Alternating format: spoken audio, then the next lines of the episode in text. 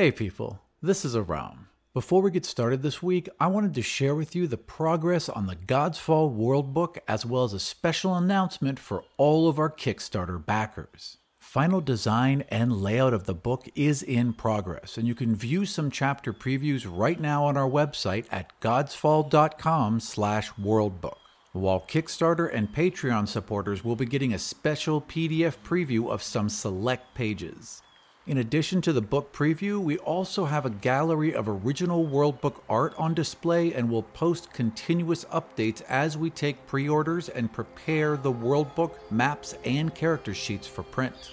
Along with the original races, divinities, maps, artwork, magic items, creatures, and optional rules of the World Book, Kickstarter backers and pre orders will be receiving a free PDF of the first official God's Fall supplement into the Ironwood.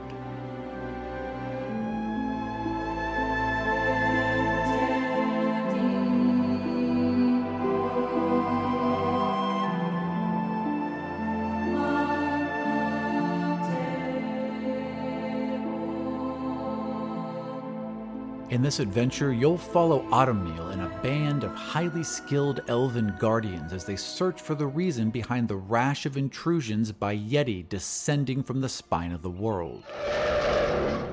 The adventure includes original maps, character sheets, and art detailing the woods and mountains of Brennus's northern peninsula that the Wild Elves call home.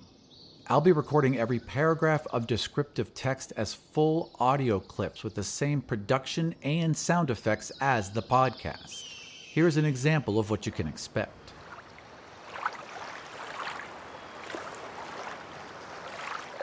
The foothills of the spine of the sea. Just past the mouth of the flow is a wide, snow packed clearing that is present year long, continuously magically generated by the mountain itself.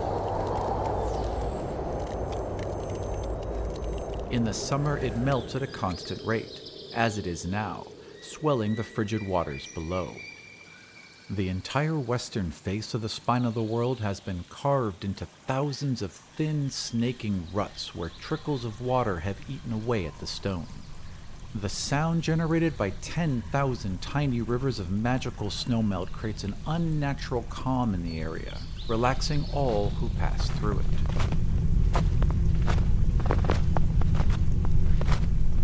As your party ascends, you encounter a clearing, a wide bowl with high, sloping edges continuously filling with soft, unpacked snow. The temperature has dropped some 50 degrees in less than a couple hundred feet of elevation, and melt runoff has ceased entirely. As you lift your foot free from the thick snowdrift, the holes they leave fill within seconds, erasing all trace of your passage. There are half a dozen boulders dotted about this area, each covered in a thick shell of snow. A few thin, stunted ironwoods, no taller than 30 feet, are scattered about here as well.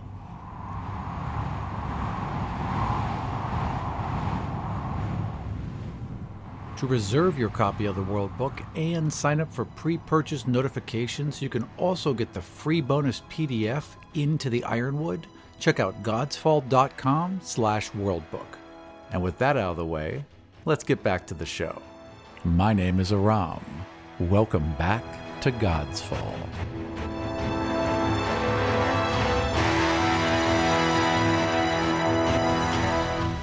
God's Fall is a custom Dungeon and Dragons game that is played and recorded in Washington, D.C., and written and produced in Chicago. The History of God's Fall. Chapter 4 The Races of God's Fall. For millennia, the gods treated Calgun as their personal laboratory. Some combined their divinities with magic in order to carve beings to their exact liking. While others experimented by hyper evolving animals into various races of sentient creatures. The races of man, halfling, and Gyudari followed similar paths, each chosen by a god or gods from a previously non sentient creature, and hyper evolved over a few short centuries into what they are now. dozens of such creatures showed little promise and were summarily destroyed. But these three found their way into the world. The Gyudari. For a time when there was still essence from the creation of the original four remaining in the universe, the gods fused these cosmic building blocks with their own divinity to breathe life into the races of Calgon. One of these creations was the Gyudari. Standing on average over 8 feet tall with thick fur covered bodies that frequently weigh up to 400 pounds, the Gyudari are a direct product of divine tinkering, an evolutionary what if of what humanity might have become. The speed of the Gyudari belies their hulking girth. Though made humanoid through powerful magic, they have lost little of their primate agility. Added to this is their astonishing fortitude. Gyudari scouts will frequently drop 30 feet from the tree line to surprise their prey and can leap from tree trunk to tree trunk with ease.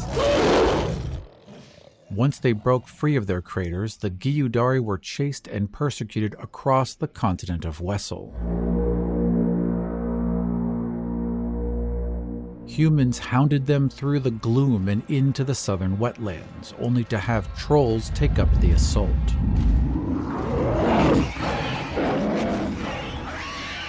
Once in the sand hills, the orcs of Clan Deathhammer savaged their numbers nearly to extinction. It was then that Ova, the goddess of beasts, took pity on the Gyudari, leading them to their tropical sanctuary hidden deep within the heart of the coal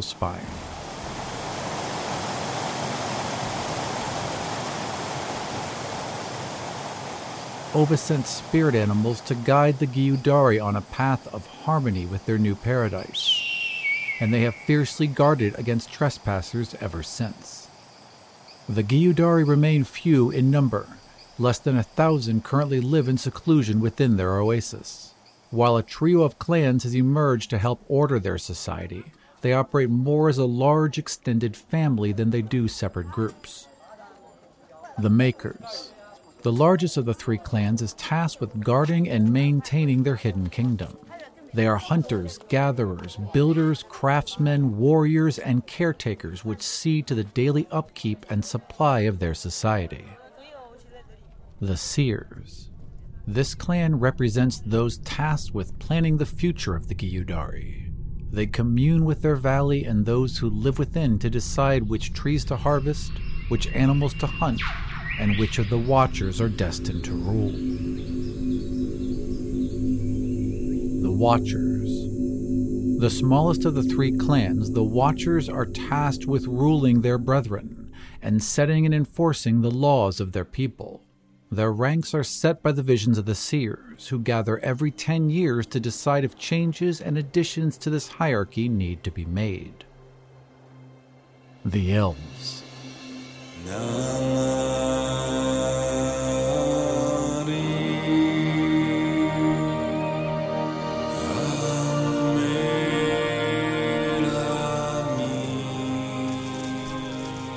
Born from raw energy filtered down to the roots of great ironwood trees, elves were the first race of mortal creatures not born directly from a god's hand to set foot upon Calgun. They are long lived a thousand years of age is not uncommon, especially among the wild elves, and that immensity of life makes it challenging to form bonds with mortals from other races. And it is not just their long life which marks them as alien. When a couple, group, or individual elf wish to raise a child, they go into the forest and ask it for one. If a tree wishes it, a child is granted. The elves then meditate under this new birth tree and when their spirits return, they are greeted with a newborn elf, or, in very rare cases, a pair of newborns, swaddled in ironwood leaves. Elves are forever linked with their birth trees and tend to keep the exact location of their trees a family secret, even among their own kind. There is good reason for such caution. Should a birth tree ever be felled, the elves born to it will die along with it. This secret is not unknown to the other races of man, but only elves possess the ability to sense each other's birth trees. A birth tree can call out if it is threatened, alerting any elf within a half mile radius to the danger. All elves, regardless of tribe or background, will rally to the defense of any birth tree that puts out this call. Elves do not possess genitalia, Slightly more than half of elves present as female and grow breasts because while elves reproduce asexually, they still breastfeed. Elves have sex through intense physical contact. An easy way to describe it is that foreplay is sex, and their skin, lips, and tongue their sex organs. All physical contact between elves, sexual or not, can generate intense feelings and emotional bonds that survive their millennia of life elves can share this intense physical contact with other humanoids. Elves also develop intense connections and basic understanding of animals and other creatures through touch. Uma matan rashe. Providing them with advantage on animal handling checks if they make physical contact with the animal. Wild elves can carry this bond even further, allowing them to innately understand and communicate with animals with whom they have had frequent physical contact over a period of at least a week. Because of their ability to feel so intensely, elves are also at disadvantage when making constitution saving throws due to physical pain. They are also far more affected by the loss of a friend or loved one, and must make a constitution save should such an event occur or immediately take on levels of exhaustion.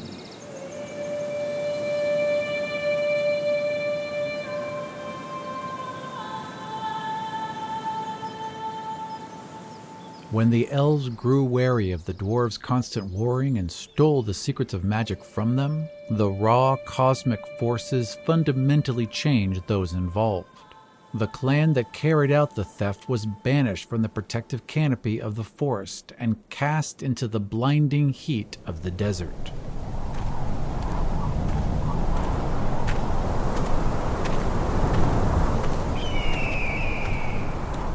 The gods cursed them for their treachery, draining the pigment from their skin and hair until they stood white as ghosts with eyes of bright crimson. The Sun Elves of Calgon have wandered the dunes in relative seclusion ever since. The High Elves who took charge of this magic were also changed as the lore of divinity called them away from the powers of land and nature. They left their woods willingly, building grandiose stone towers far secluded from both the lands of man and the shadowed glens of their inner forests.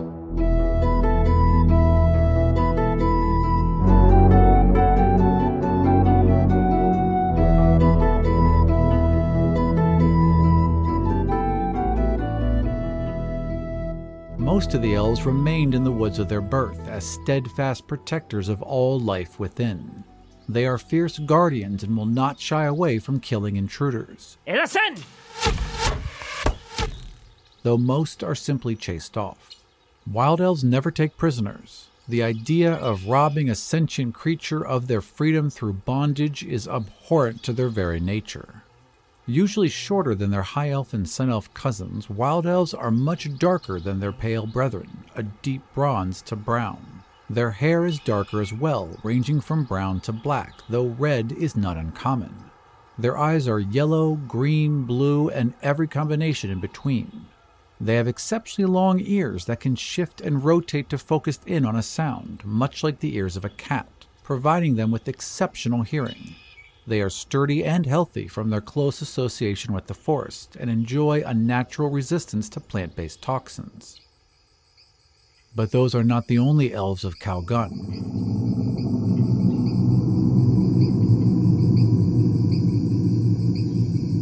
Unknown to nearly all among the five kingdoms, the clans of elves who infest the dark and humid jungles of the wild were not always the creatures of fear and violence they are now. They were once a group of nomadic scholars who moved their entire civilization once per generation in order to completely document a new section of their world. A century before the Gods' War, they established the city of Zolm along the shores of eastern Brennus and set about recording and experimenting on everything they could find. A decade into their research, a team stumbled across a large stone arch, nearly a hundred feet high. They were shocked to discover the arch was not made up of many blocks stacked together, but a single massive piece of stone carved and set into position, as if it was grown from the earth. Further investigation revealed glyphs etched along the entire structure in thin lines that would flare silver when exposed to magics. The elves, believing they had uncovered artifacts as old as the formation of the world, poured a huge amount of time and energy into discovering everything they could about the arch. Unable to decipher any of the glyphs, they focused on channeling more and more magical energy into the arch to try and activate its ancient power. One day, they were successful. The land trembled for miles around the arch as dazzling light exploded from the center in a burst of pink and purple clouds.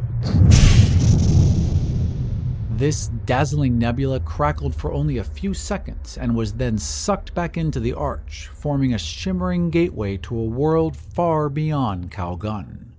After some initial testing that confirmed what lay before them was indeed a portal, several of the elves volunteered to be the first to explore and document this new land. While they were gone only a few hours, they came back changed. A change that quickly spread to the others. Gaunt and pale, even for elves, the search party brought back a terrible curse that slowly and inexorably turned them all into living vampires.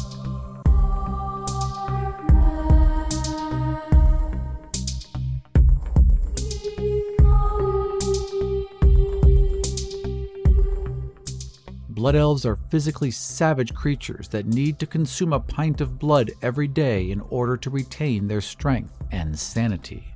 The disease heightens their physical abilities while clouding the mind and quickening their temper. The Dwarves.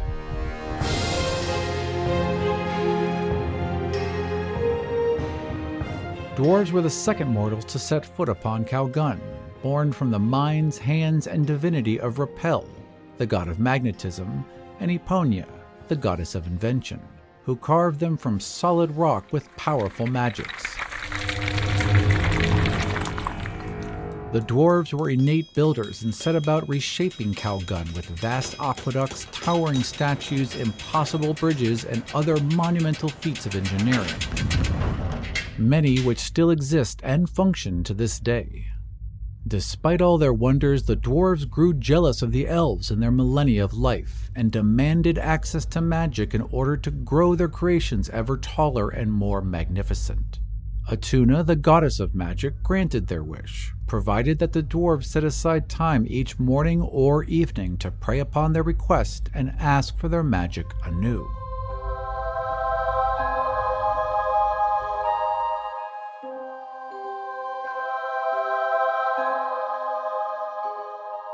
With these forces at hand, the dwarves built structures and machines even the gods had never thought of.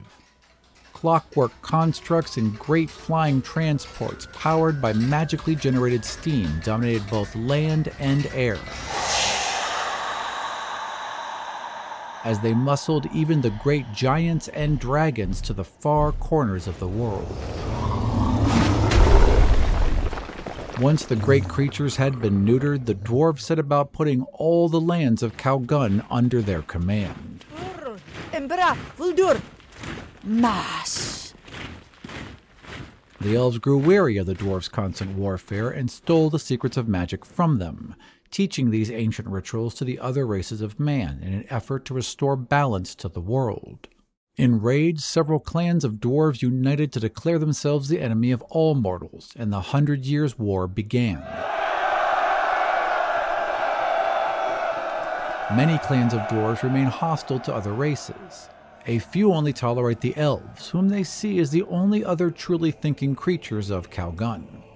Only the dwarves of the Voiceless Peaks and the worshippers of Aris and Vel Duram see themselves as part of a larger society of creatures instead of their natural betters. The most vocal for this mad charge of conquest were the new leaders of Gal Hadir.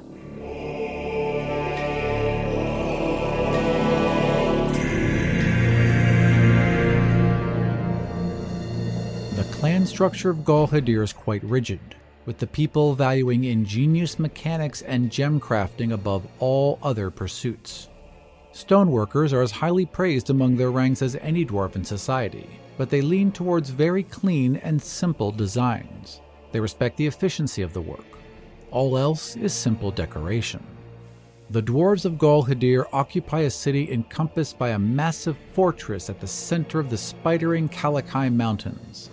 The fortress city is run by Clan Stoneburner, an insular family of dwarves that vanished from the city over 300 years ago, only to return wielding strange magics and advanced technologies. Since their restoration and resulting ouster of Clan Calamore, King Thoric Stoneburner has ruled by strength driving the city towards war and genocide with every opportunity. Those who stood against the king or criticized his actions soon found their fortunes and lives threatened. After their last world conquest met with defeat at the hands of the God King, King Stoneburner turned his focus inward, maximizing production and mining of raw elements as well as clockwork and airship technology using magically produced steam. This has led to a demand for ironwood, a difficult commodity for a city of xenophobic, warmongering dwarves to negotiate from an equally private group of wild elves. Official sales of ironwood to Kadar are forbidden, but those who go around the law are handsomely rewarded with the outlandish price of a platinum per pound of wood. As a rule, non dwarves are not permitted within the city proper, though all are allowed to sell and trade at the open bazaar that snakes along the long, winding climb to the city gates. Chased out of their mountain home by Clan Stoneburner, the dwarves of Clan Calamore left the north completely and eventually founded the city of Vel Duram in the south of Wessel, at the top of the Lygun Mountains. They were again cast out as the Kadarian army ransacked the country during the last Great War, obliterating their proud city stone by stone as they were cast into the waters below. Over the past five decades, the survivors who earned or fought their way out of slavery gathered here once again and set about rebuilding their city, retrieving and replacing each stone from the base of a pounding waterfall.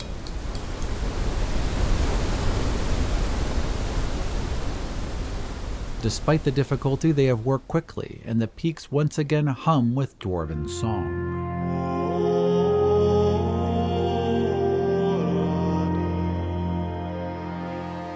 The dwarves of Calamore are a warm and friendly lot, eager to forge partnerships with locals and to entertain travelers with music and stories. They prize song and prose over all else, but are also known as talented stoneworkers, engineers, and brewmasters.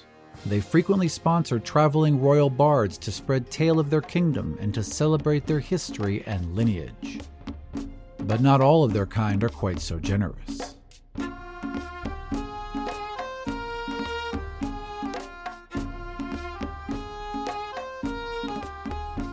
Several lords of Tarsus rule the mining houses that quietly manipulate political power in Ryzon's capital city of Capania.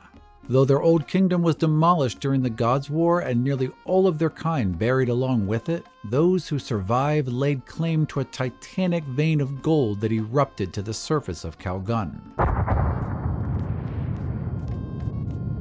Tending towards stoutness, dark skin, and flamboyant red and orange hair, the clans of Mount Tarsus adorn their palace like mansions in gold leaf and their bodies in the richest fabrics money can secure. Their master weavers spend hundreds of hours crafting draped cotton garments that are still translucent at eight layers, and colorful wool shawls so fine that they can easily be drawn through a wedding ring. Officially, the clans take no position in the affairs of Ryzon politics, competing with one another through garish displays of wealth and charity. Behind the scenes, they quietly bribe city officials with large donations to their political campaigns. While they continue to lend support to the dwarves of Gol Hadir, they have no interest in conquest, only profit, and being on the winning side should that conquest be successful. The dwarves of Brennus, however, stand vigilant to make sure that victory never comes to pass. Their ancient kingdom of Delvedar is the largest fortified mountain city ever built, and the only walls aside from Onese that have never been breached. They are loyal to the crown of Brennus and deeply entwined both in affairs of the court and coin across the kingdom. The hills and valleys that surround their mountains are zealously guarded against intrusion and disruption, allowing the many towns and farms that populate the north to exist in peace. As raids from the wild jungle clans of humans to the south grew in number and brutality, Clan Shieldwall volunteered to establish a fortress at the foot of Titan's Ridge and secure the Crimson Hills. Carved from blocks of the copper stained hills surrounding them, the Red Fort serves as city, garrison, and trade post for their tribe, and marks the last civilized settlement in the kingdom of Brennus. The dwarves of Clan Shieldwall are legendary in battle. Eschewing weapons for hand to hand combat, their soldiers wield masterfully crafted full plate and dual tower shields. Through years of training, entire columns can form synchronized walls of solid steel to repel any assault, while powerful ballista, trebuchet, and mechanical crossbow repeaters rain death from above.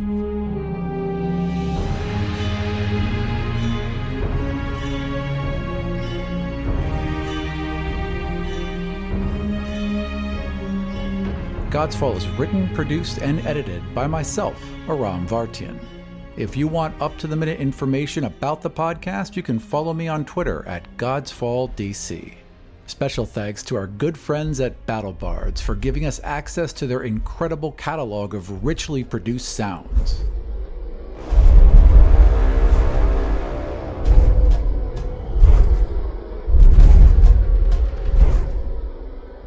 Be sure to check them out at battlebards.com. And a special thanks to all of our loyal Patreon supporters. Without you, this show could not continue. If you'd like to support God's Fall, get access to exclusive Patreon supporter content, and get episodes of Season 3 before they're released publicly, head over to patreon.com slash godsfall. That's all from us this week. We have original maps, art, character sheets, and more on our website at godsfall.com as well as links to our Patreon account and official God's Fall t shirts. So see you next time in the world of the Five Kingdoms.